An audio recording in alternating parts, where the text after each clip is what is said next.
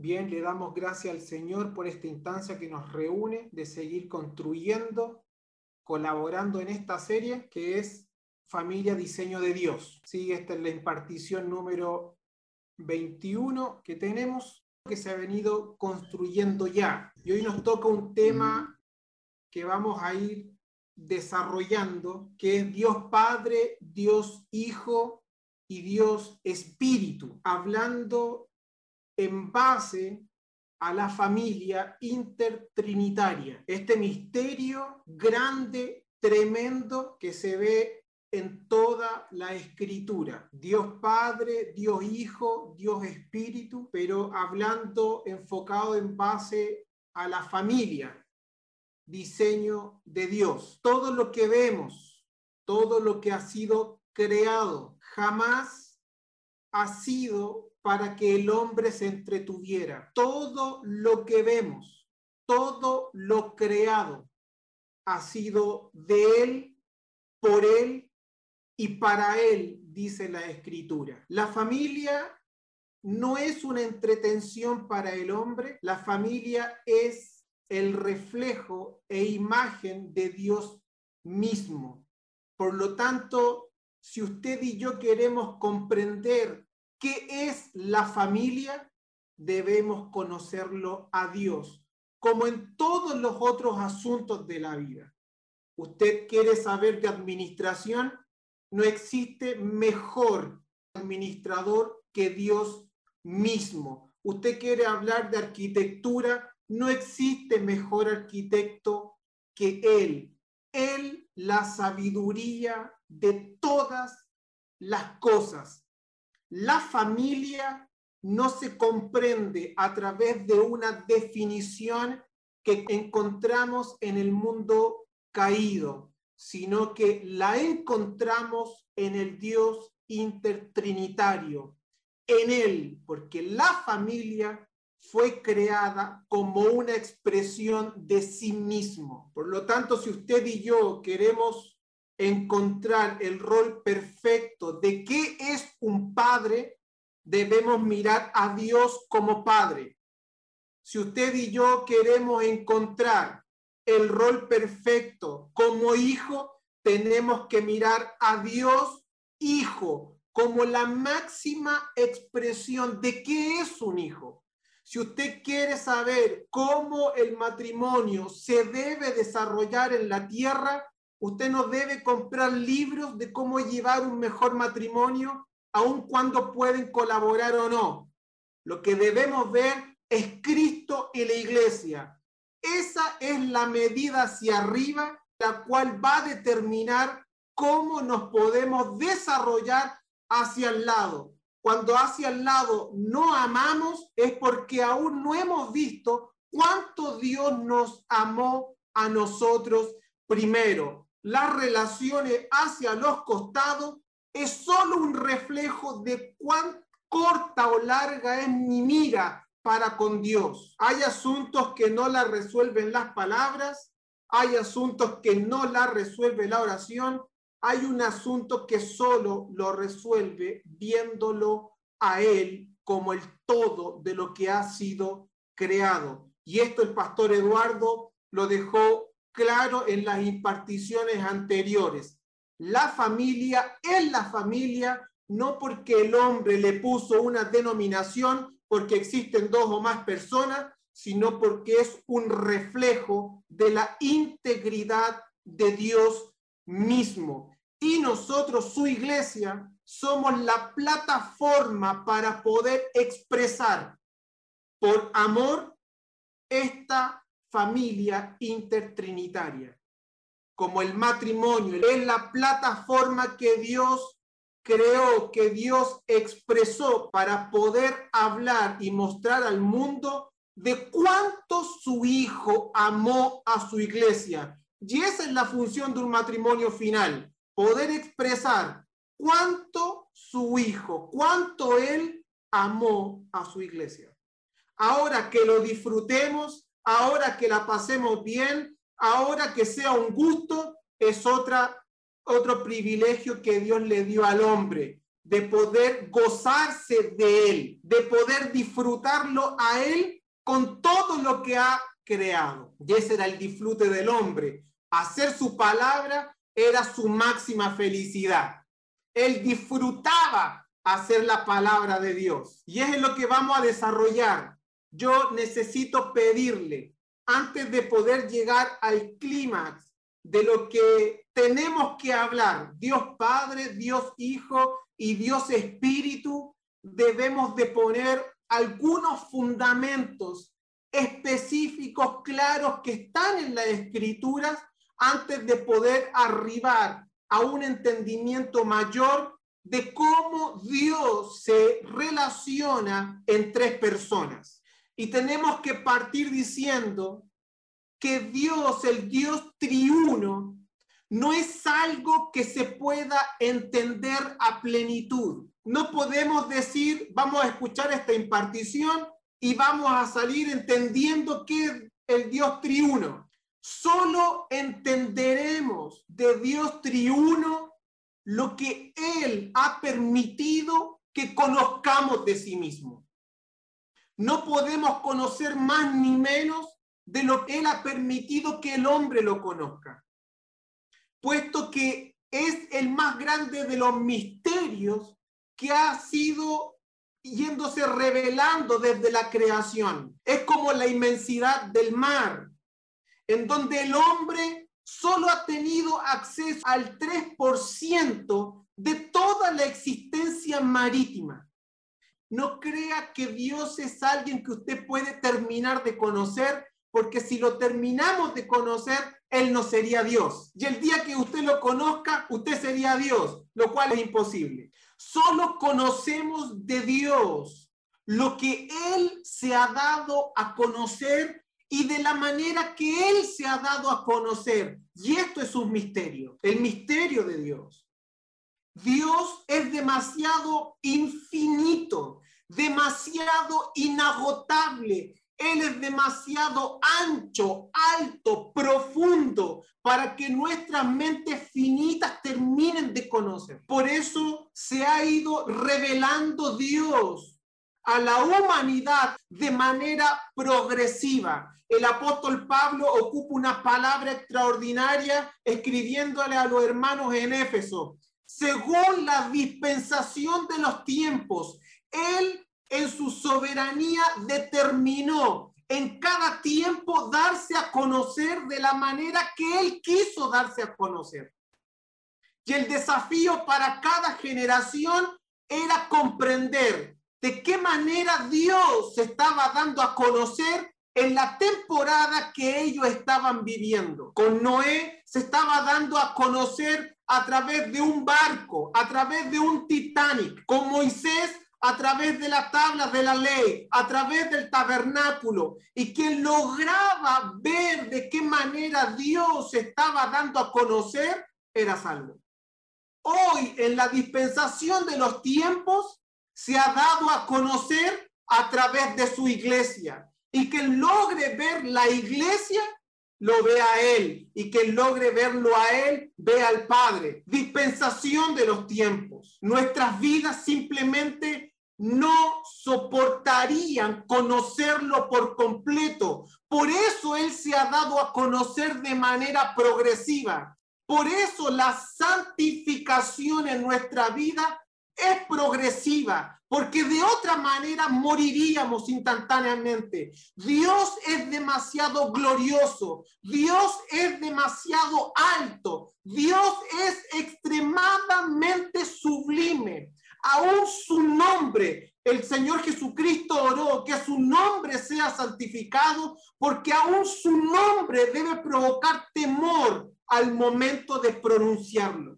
La única manera que hablar de Dios no nos consuma, porque su nombre es demasiado santo y glorioso. La única manera que hablar de Dios no nos destruya, no nos consuma, es por medio de la obra de Jesucristo. Porque Dios es demasiado santo para estar en labios inmundos. Y la única manera que no oramos al predicar el glorioso evangelio es por medio de la obra de su Hijo.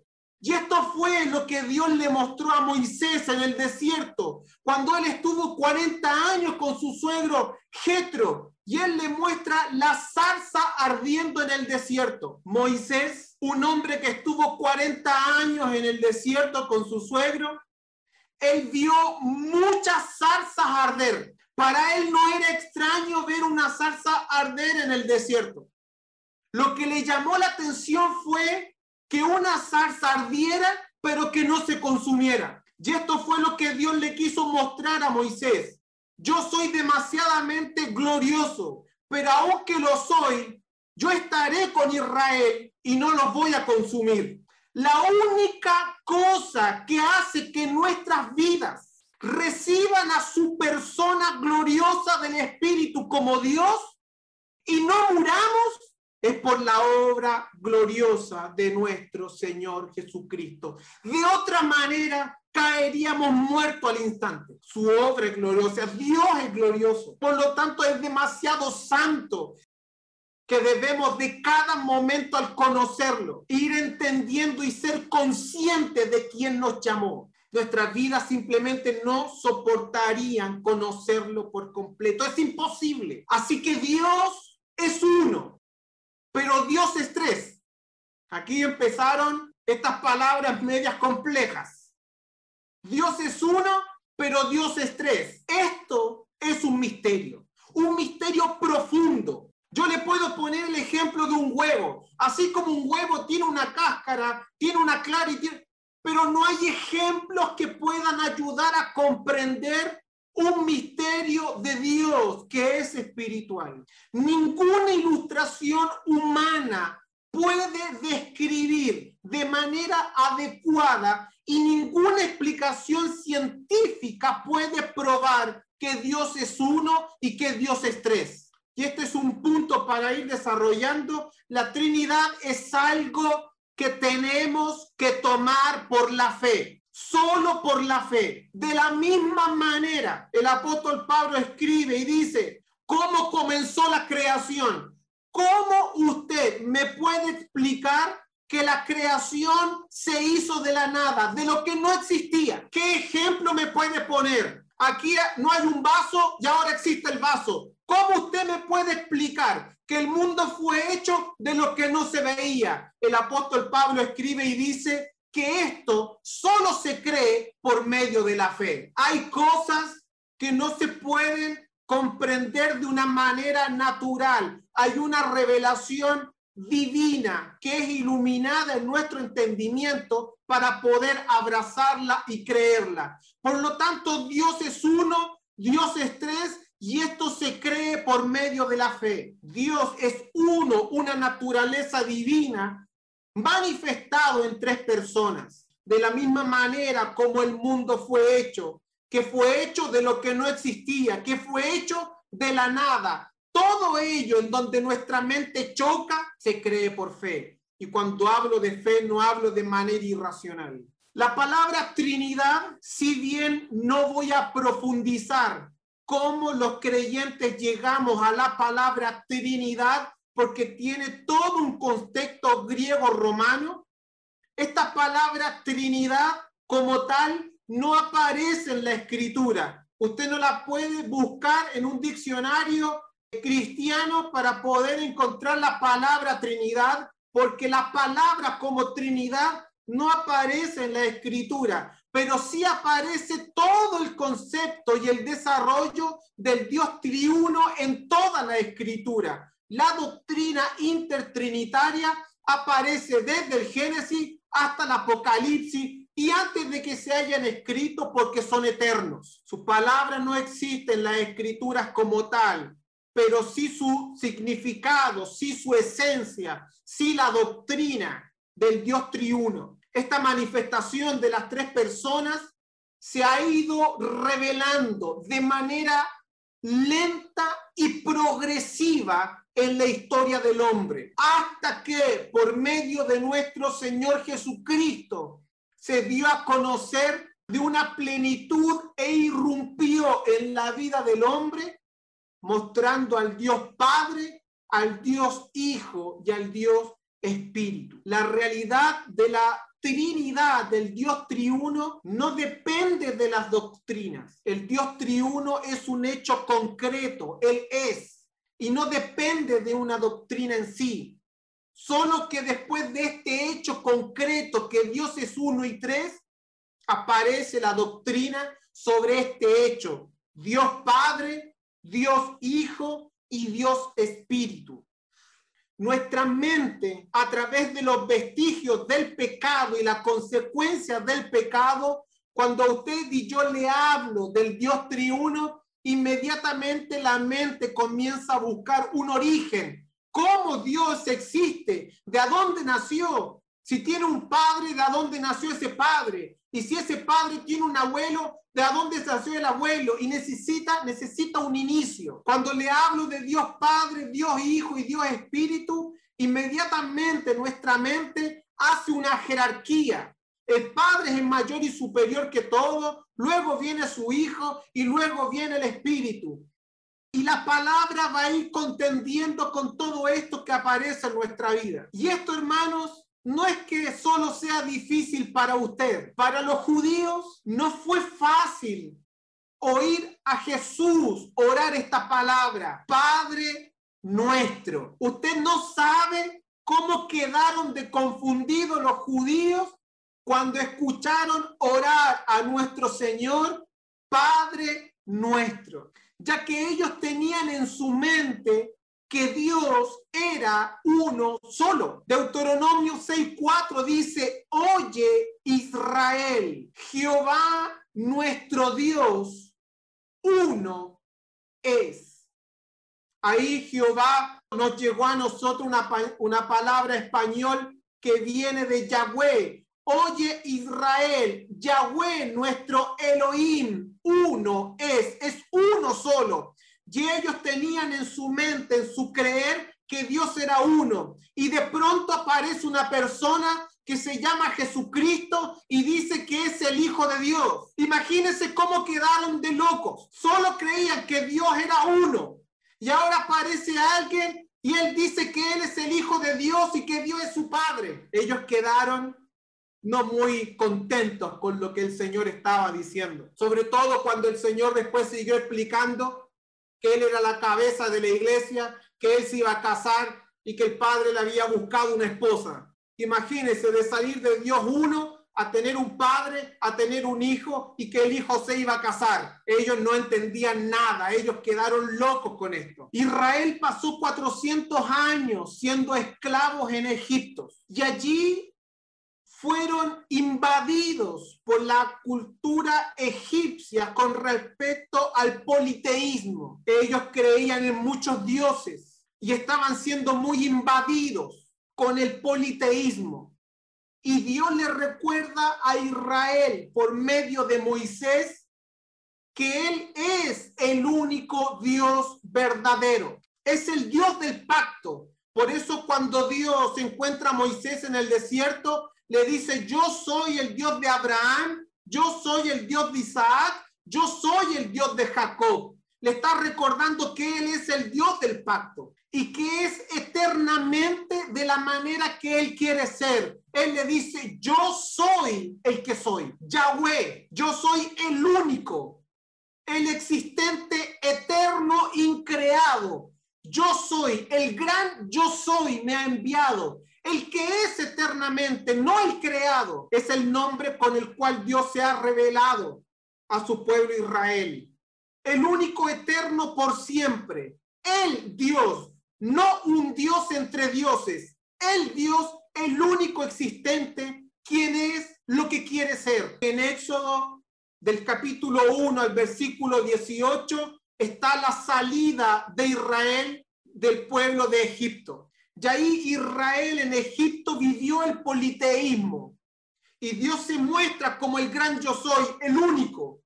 Y de qué manera Dios quiere perpetuar lo que le está transmitiendo Israel. De Éxodo del 19 al 40 existen las tablas de la ley y la confección del tabernáculo. Y ahí Dios le está mostrando el moniteísmo, un Dios, un solo Dios. Y lo dice en la ley, no adorarás a otros dioses con D minúscula. Es importante poder subrayar esto. Cuando hablamos del Dios eterno, de Dios Padre, Dios Hijo y Dios Espíritu, en la escritura usted va a encontrar la palabra Dios con D mayúscula. Y cuando está hablando de dioses que no existen, que son los que el hombre idolatra, lo va a encontrar con una D minúscula, que no está hablando de el Dios verdadero. Y Dios le dice a Israel, no adorarás a otros dioses.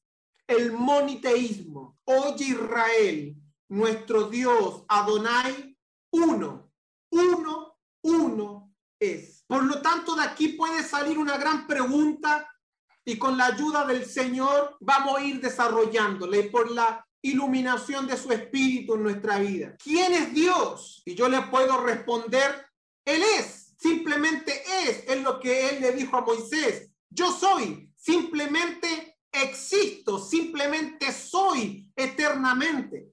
Pero ¿quién es? ¿Quién es este Dios? Albert Einstein dijo lo siguiente. Sí, dijo, hizo una afirmación. Sí, sabemos que hay una fuerza cósmica en el universo, pero él no puede ser conocido. Einstein estuvo muy equivocado porque Dios sí se ha dado a conocer. Debemos saber que Dios se ha dado a conocer como una persona. Las escrituras usa el título personal para describirlo. A él con mayúscula, él se le da el nombre personal. Él es llamado, por ejemplo, un padre, una persona es llamado un pastor, es llamado de muchas maneras, es llamado como un amigo, un consejero, un siervo, un rey, un señor, una persona. Dios es una persona. El hebreo y el griego siempre se refieren a Dios como Él. Nunca se refieren como eso, como una cosa o como aquello. Siempre se refieren como Él.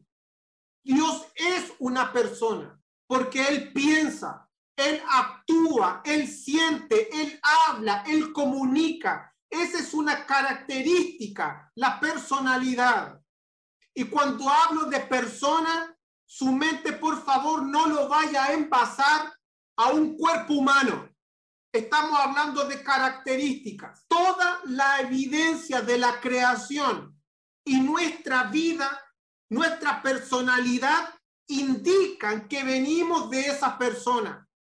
Imagen y semejanza fuimos creados. Ahora, ¿cómo definimos su persona?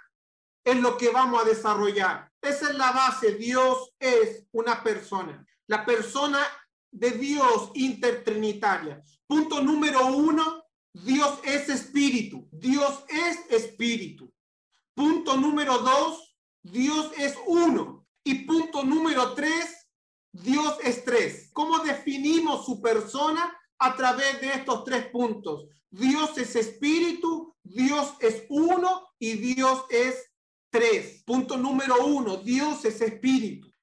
Dios no es un nombre. Dijimos que era una persona porque piensa, habla. Dios en el Antiguo Testamento se mostró y él escribe en el, número 23, 19, Dios es espíritu. El Evangelio según Juan, capítulo 4, versículo 24, Jesús dijo lo siguiente. Esto lo dijo nuestro Señor y hace esta tremenda declaración. Dice, Dios es espíritu. Él está hablando de Dios como el todo. Y los que le adoran en espíritu y en verdad deben adorarle. El Hijo está hablando de su naturaleza divina, Él es espíritu. También en Lucas 24, 39, ahí dice, un espíritu no tiene carne ni hueso. Cuando se presentó a sus discípulos y les dice, una vez ya resucitado y con esta naturaleza adoptada en su vida, y le dice, ustedes me pueden tocar a mí, porque un espíritu le dice no tiene carne ni hueso. Dios no es un cuerpo. Usted dice, pero la Biblia dice, que sus ojos miran la tierra, que Él está atento, oyendo el clamor de sus hijos. La Biblia dice como que si Dios tiene ojo y tiene oído y tiene boca y habla. También la Biblia dice que su diestra es una diestra poderosa, pero a esto los teólogos le llaman el antropomorfismo en la escritura. Esos son términos usados para hablar de Dios en el cuerpo de un hombre, para poder comprender de alguna medida a una manifestación de Dios, como si Dios fuera un hombre, pero no lo es.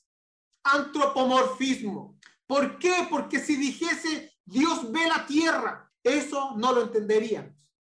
Entonces no hay sentido al decirlo. Cuando usted dice si Dios oye, usted inmediatamente asume que hay un oído que Dios tiene un oído, porque eso es lo único que conocemos, no conocemos más.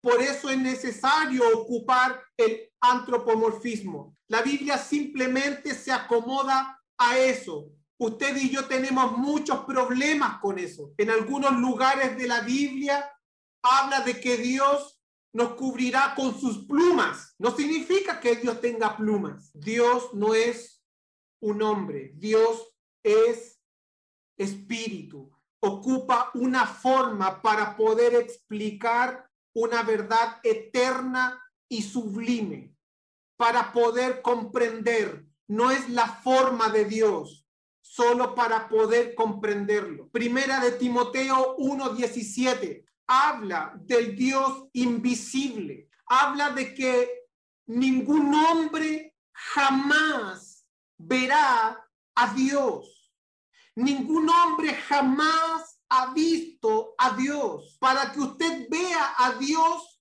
tendría que ser Dios mismo. Y no hay hombre que me vea y viva, dice su palabra. Ningún hombre jamás podrá ascender al nivel de Dios y verlo. Dios es espíritu.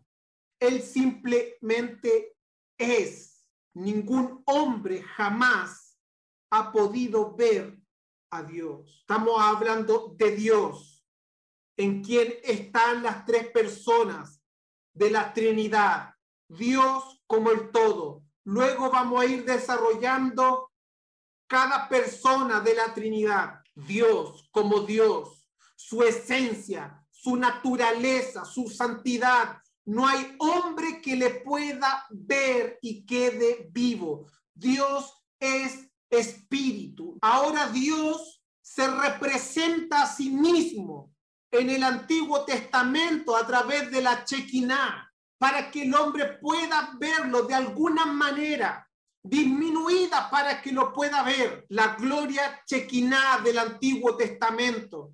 Él se muestra a través de la luz, se muestra en el fuego, se muestra en la columna, en la nube.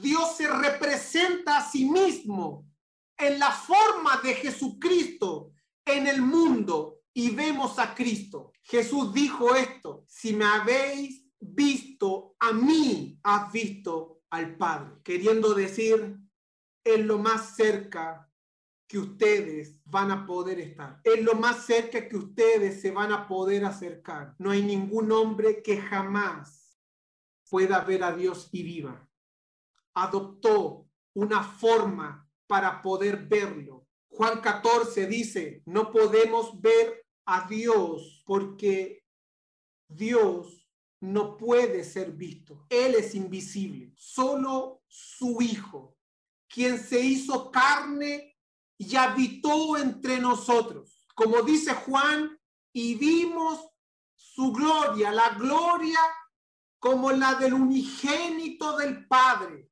lleno de gracia y de verdad, quien adoptó la naturaleza humana, el verbo hecho carne, la imagen misma de su sustancia, quien es el rostro del Padre. Dios le dijo a Moisés, mi presencia irá contigo, pero allí la palabra presencia es mi rostro, mi cara, mi imagen irá contigo. Cristo el misterio de Dios y con ello no se está rebajando de nivel, porque es Dios mismo, pero solo como Dios como hijo puede hablar de lo que pasa en la casa del Padre. Solo el Hijo puede hablar de su Padre porque le ha visto, porque es Dios, porque tiene acceso inmediato, porque es el mismo. Dígame si no es así que los hijos hablan de lo que pasa en casa, ya sea bueno o malo. Tío, ¿sabe qué? Los platos en mi casa vuelan. Tío, ¿sabe qué? Estuvimos hablando de usted el otro día en la mesa. No importa si sea bueno o malo, los hijos hablan de lo que pasa en la casa. Y eso es lo que hace el hijo, el unigénito del padre. Si me ha visto a mí, ha visto al padre. Lo que yo hablo, lo hablo no por mi propia cuenta, sino porque he oído al padre hablarlo. Lo único que hace un hijo es hablar de lo que el padre le ha hablado y de hablar de lo que hay en la casa del padre. Aun cuando usted pueda quedar bien o mal, los hijos hablan de lo que pasa en la casa. Si usted quiere saber la verdad como algo, hay que preguntarle a un hijo. Por eso él dice, discípulos, en la casa de mi padre muchas moradas hay, porque el hijo habla de lo que hay en la casa del Padre. Él ha visto al Padre, el único que ha visto al Padre. Y nosotros le vemos a través de su Hijo. Él puede escoger manifestarse a sí mismo de alguna manera, limitando su persona, su persona total a alguna cosa visible y al hacerlo revelarse a sí mismo. Pero eso no es la totalidad de Dios. Recuerde que Dios, el Hijo, estuvo contenido en el cuerpo llamado Jesús quien estaba limitado en alguna medida por estar en un cuerpo humano, quien no estimó el ser igual a Dios como cosa que aferrarse. Dios es espíritu. Me da gusto que Él es espíritu, porque Él también es espíritu omnipresente, que está en todo lugar. Punto número dos, Dios es uno, Dios es espíritu y Él se ha dado a conocer de la manera que Él lo ha pensado para que no muramos. De otra manera, moriríamos de manera instantánea. Él se ha dado a conocer de manera lenta y progresiva. La creación es un reflejo de sí mismo, pero no es el todo de Dios. Dios es uno nuestra mente cuando cierra los ojos para orar al Padre, su mente se va al espacio, al infinito y como dijo Buzz Lightyear, creo, al infinito y al más allá. Es nuestra mente. Pero Dios es espíritu, Dios es uno y no hay muchos dioses con D minúscula. Solo hay un Dios con D mayúscula. Eso es todo. No hay más uno solo existente y eterno y no existe nada más que Él. Uno solo en plenitud, en poder, integridad. Oye Israel, Jehová nuestro Dios es uno solo, una naturaleza, un uno en propósito, uno es. Deuteronomio 6.4, lo mencionamos es una tremenda afirmación, no como una cita de un pan de vida, no como una frase para poder colgarla en una publicación de Instagram. Es una declaración gloriosa de la verdad de Dios. Oye Israel, Jehová nuestro Dios, uno es. Esa es la verdad, la única verdad absoluta de Dios. ¿Quién es Dios? Dios es todo lo que la escritura dice de él mismo. Y Dios no hay nada más que escuchar. Todo lo demás es mentira, es un engaño, todo lo demás es falso. No existen otros caminos, no existen más dioses. Dios es uno y esa es la única verdad que existe que debe irrumpir toda nuestra vida. Eso es todo. Dios es uno. Estaban viviendo en medio, como dijimos, de una sociedad politeísta, multiplicidad de dioses. Y estaban diciendo, proclamando ellos que Dios es solamente uno. Y usted me puede decir, sí, pero ¿qué hay acerca de Jesucristo? Él vino más tarde y él dijo ser Dios. Él es Dios. Y usted me puede decir, sí, pero por lo menos hay dos dioses, Él y el Hijo. Para ello vamos a leer Marco capítulo 12, palabras de nuestro Señor Jesucristo. Aparece aquí nuestro Señor y se vio a sí mismo en términos del concepto de un Dios. Marcos capítulo 12, versículo 29. Es nuestro Señor hablando. Jesús le respondió, el primer mandamiento de todos es esto es nuestro Señor hablando. Oye, Israel, el Señor, nuestro Dios, el Señor uno es. Versículo 30. Es el Señor reafirmando la palabra. Dios es uno. Versículo 30. Aquí reafirma el versículo 29. Llamarás al Señor tu Dios con todo tu corazón y con toda tu alma y con toda tu mente y con todas tus fuerzas. Si Jesús viniera como algunos dicen y estuviera diciendo además, además de Dios está Jesús Dios, ambos somos dioses, o dijera somos dos dioses, entonces él nunca habría dicho esta afirmación. Oye Israel, el Señor nuestro Dios es uno. Y él siguió confirmándolo diciendo, ámalo con todo tu corazón, ámalo con toda tu alma, ámalo con toda tu mente, porque es solo uno. Si él hubiese estado diciendo yo soy otro Dios independiente, él entonces habría tenido que decir, dividan su lealtad, ámenlo a él, pero ámenme también a mí de una manera distinta. Pero él no dice eso. Cuando él dice, ama a Dios con todo, Él está diciendo que Él es el único que hay. Ámalo, porque es el único que existe, uno solo. Al mismo tiempo, Él está diciendo ser ese mismo Dios, no dos. Ámalo, porque yo soy Dios. No somos dos dioses. Es un Dios manifestado en tres personas. El Señor dice, oye Israel, Dios es uno ámalo porque yo soy Dios, pero manifestado como una persona.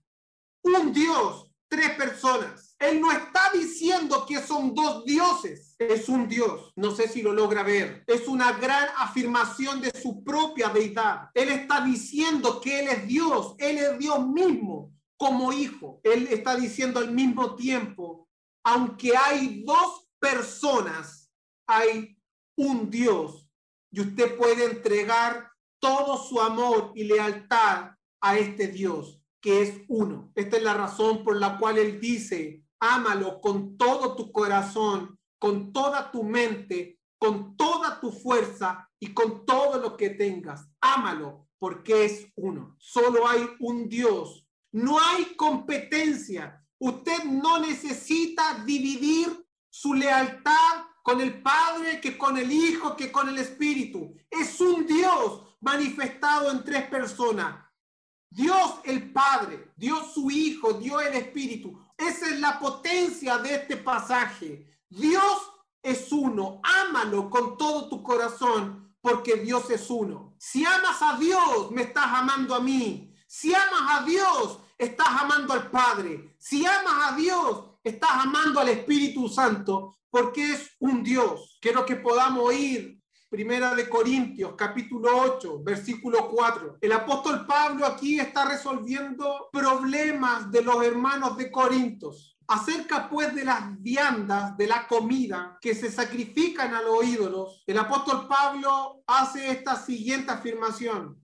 Sabemos que un ídolo nada es en el mundo, no existe nada es en el mundo y que no hay más que un Dios. Versículo 5. Pues aunque haya algunos que se llamen dioses, sea del cielo o de la tierra, como hay muchos dioses y señores, todo con minúscula, que nos está refiriendo a nuestro Dios, versículo 6, para nosotros, sin embargo, solo hay un Dios, el Padre, del cual proceden todas las cosas y nosotros somos para Él. Y un Señor, Jesucristo, por medio del cual son todas las cosas y nosotros por medio de Él. Aquí los hermanos de Corinto estaban pasando por un problema puntual y específico. Ellos vivían en medio de una sociedad pagana, en donde los hombres adoraban a muchos dioses con D minúscula. Habían ídolos por todos lados. Y la gente hacía esto. Traían sus ofrendas a un templo, a sus dioses, a sus ídolos. Y comúnmente estas personas que idolatraban les llevaban comida a sus dioses en un son de ofrenda y de sacrificio. Les llevaban comida. Si alguien quería ofrendarle algo a Marte o a Diana, le llevaban comida como ofrenda. Usted iba y llevaba una ofrenda en forma de comida y lo entregaba en el templo. Usted colocaba allí su alimento y luego se retiraba. Esto era en el templo, que ellos adoraban a sus dioses. Después que ellos daban la ofrenda, que era la comida, por detrás del templo había una puerta el cual los sacerdotes de esos dioses tomaban la comida, la sacaban fuera del templo y la ponían a la venta. Ponían el templo, la gente iba a dar la ofrenda de comida y estos sacerdotes tomaban callado la ofrenda, la sacaban afuera del templo por una puerta trasera y luego la ponían en venta a público, la misma comida que había sido ofrendada. Luego las personas se daban la vuelta e iban a comprar la comida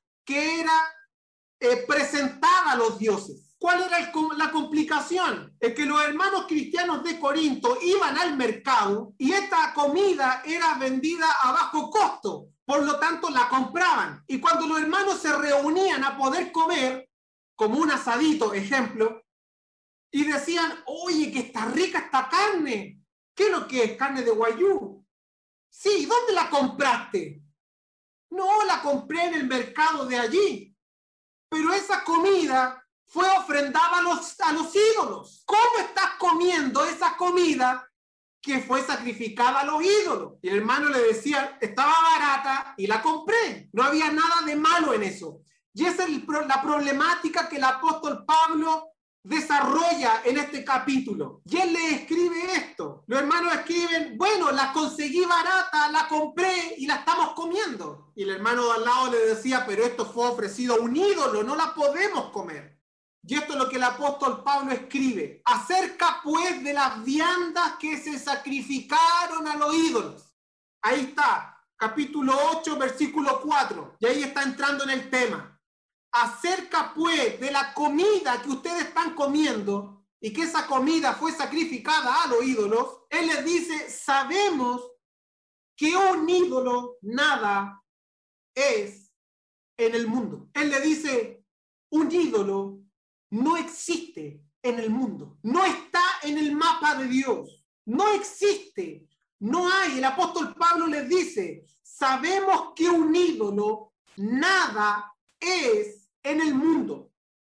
Este es el punto. Un ídolo, un ídolo no es nada. Disfruten si es la mejor oferta del mercado y cómprenla, cómanla. No van a hacer nada de diferente. De cualquier manera, no hay nada aquí en la comida. Un ídolo no es nada.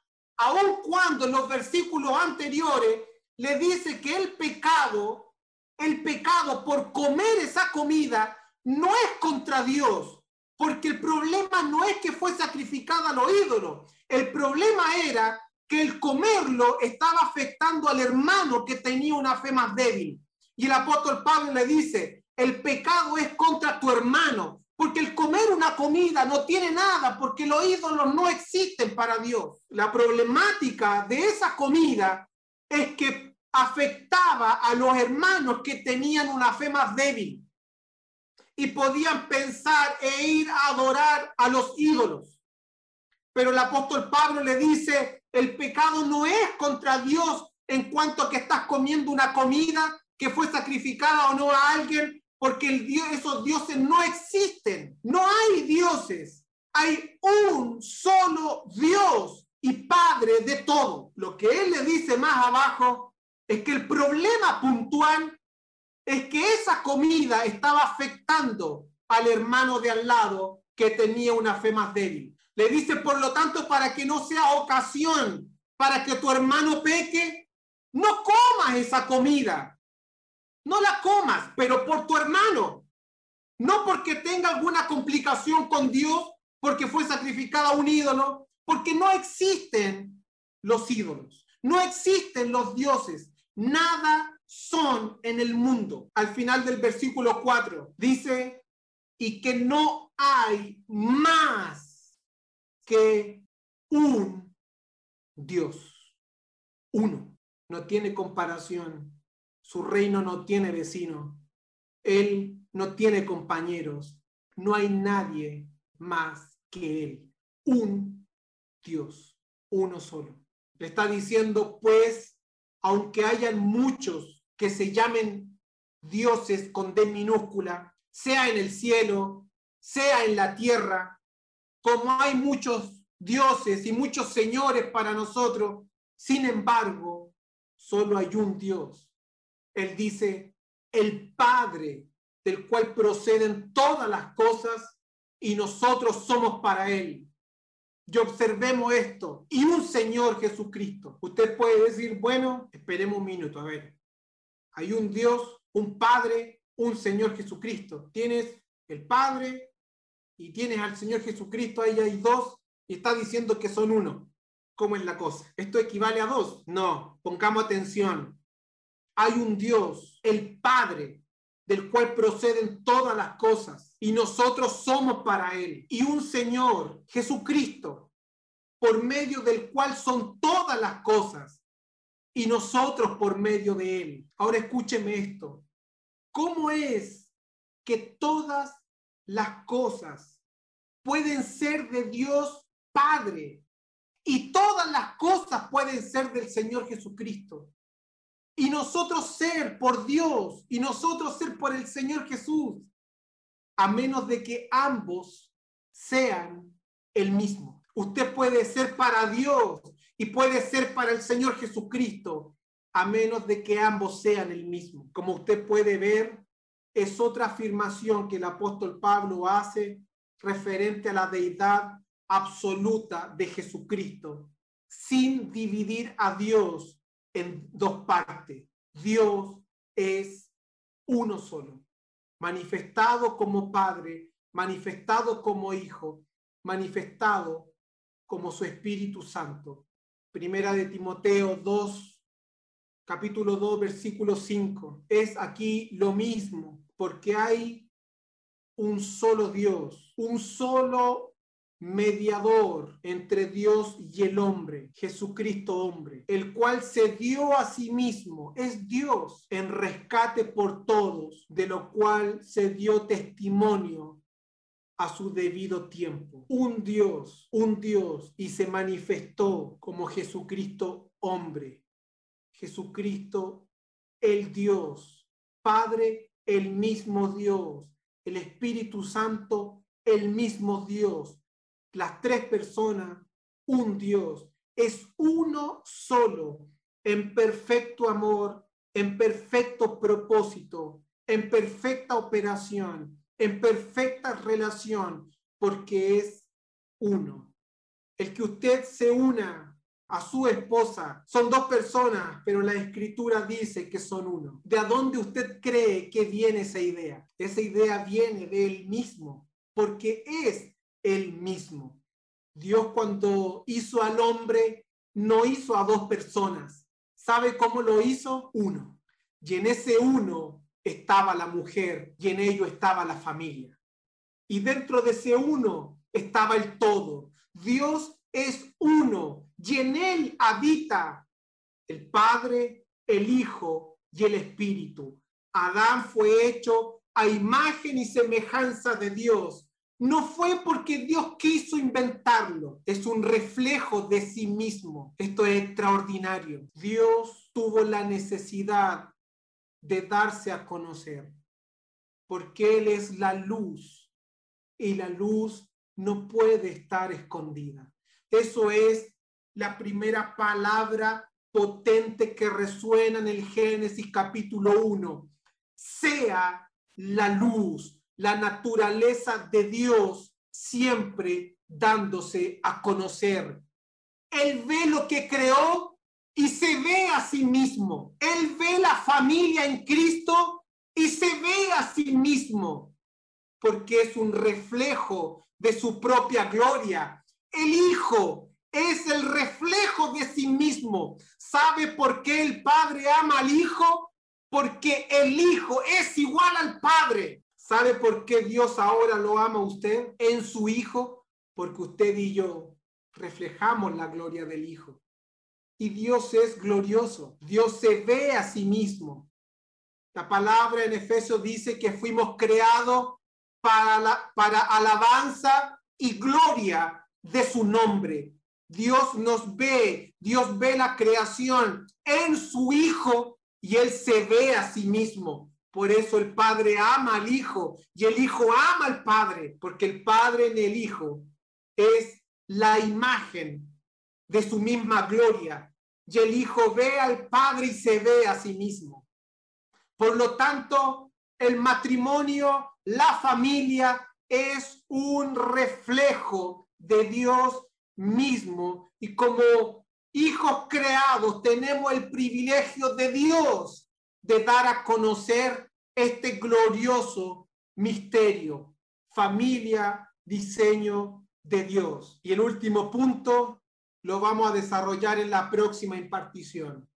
Dios es tres. Dios es una persona y como persona Él se da a conocer como espíritu, como uno y como tres. Y todo esto lo vamos desarrollando dentro del marco de la familia. Familia, diseño de Dios. La familia existe para dar a conocer lo más glorioso de Dios. ¿Qué es lo más glorioso de Dios? Cómo el Padre ama a su Hijo y su Hijo ama al Padre. Para dar a conocer el amor filial entre el Padre y su Hijo, el Hijo y el Padre. Y vamos a ir viendo cómo nuestra vida tiene que ser elevada y conformada a la imagen de su Hijo. Amén. Dios es uno, Dios es espíritu, Dios es tres. Paz.